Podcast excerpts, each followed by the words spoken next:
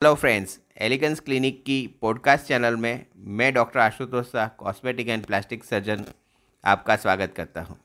आज का जो टॉपिक है वो है स्क्रोटल रिडक्शन दोस्तों स्क्रोटम अपनी जो पेनिस के नीचे की टेस्टिस को रखने वाली बैग को बोलते हैं। काफ़ी सारी बार ये बैग इतनी लूज हो जाती है और इतनी बड़ी हो जाती है कि उसमें कंटिन्यूस फ्रिक्शन होता रहता है, घर्षण होता रहता है। आपकी अंडरवेयर के साथ, आपकी थाइस के साथ इसको घिसते रहने की वजह से वहाँ पे फंगल इन्फेक्शन रिपीटेडली होता है, आपको इरिटेशन और रीचिंग होती रहती है। तो ये जो स्क्रोटम की साइज़ है, उसको हम सर्जिकली कम कर सकते हैं, इसको स्क्रोटल रिडक्शन बोलते हैं।